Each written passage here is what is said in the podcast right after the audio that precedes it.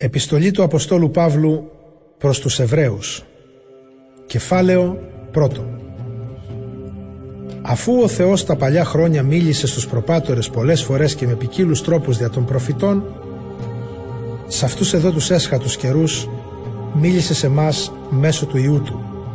Δι' αυτού ο Θεός δημιούργησε το σύμπαν και τον όρισε κληρονόμο των πάντων.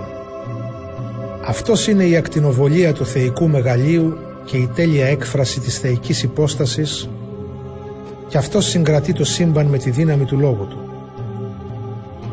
Αφού με το σταυρικό του θάνατο μας καθάρισε από τις αμαρτίες μας, κάθισε ψηλά, στα δεξιά του παντοδύναμου Θεού.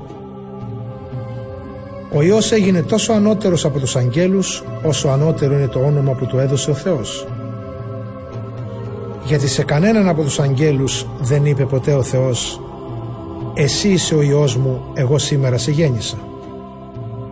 Ούτε πάλι είπε για κανέναν «Εγώ θα είμαι πατέρας του και αυτός θα είναι Υιός μου». Και όταν αλλού παρουσιάζει τον πρωτότοκο Υιό του στην οικουμένη, λέει «Να τον προσκυνήσουν όλοι οι άγγελοι του Θεού». Ενώ για τους αγγέλους λέει «Ο Θεός κάνει σαν ανέμους τους αγγέλους του και αυτούς που τον υπηρετούν τους κάνει σαν πύρινη φλόγα». Στον Υιό λέει η βασιλεία σου Θεέ είναι αιώνια και κυβερνάς τον κόσμο δίκαια. Αγαπάς το δίκαιο και μισείς το άδικο.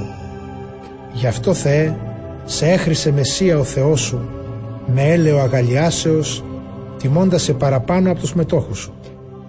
Κι αλλού εσύ Κύριε αρχικά στερέωσες στη γη και έργο δικό σου είναι οι ουρανοί.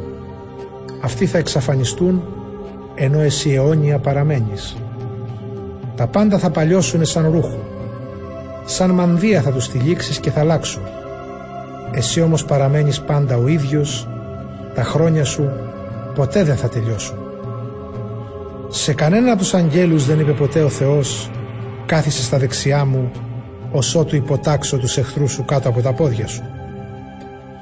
Δεν είναι λοιπόν όλοι οι άγγελοι πνεύματα που υπηρετούν το Θεό και αποστέλλονται από Αυτόν για να βοηθήσουν όσους μέλουν να σωθούν.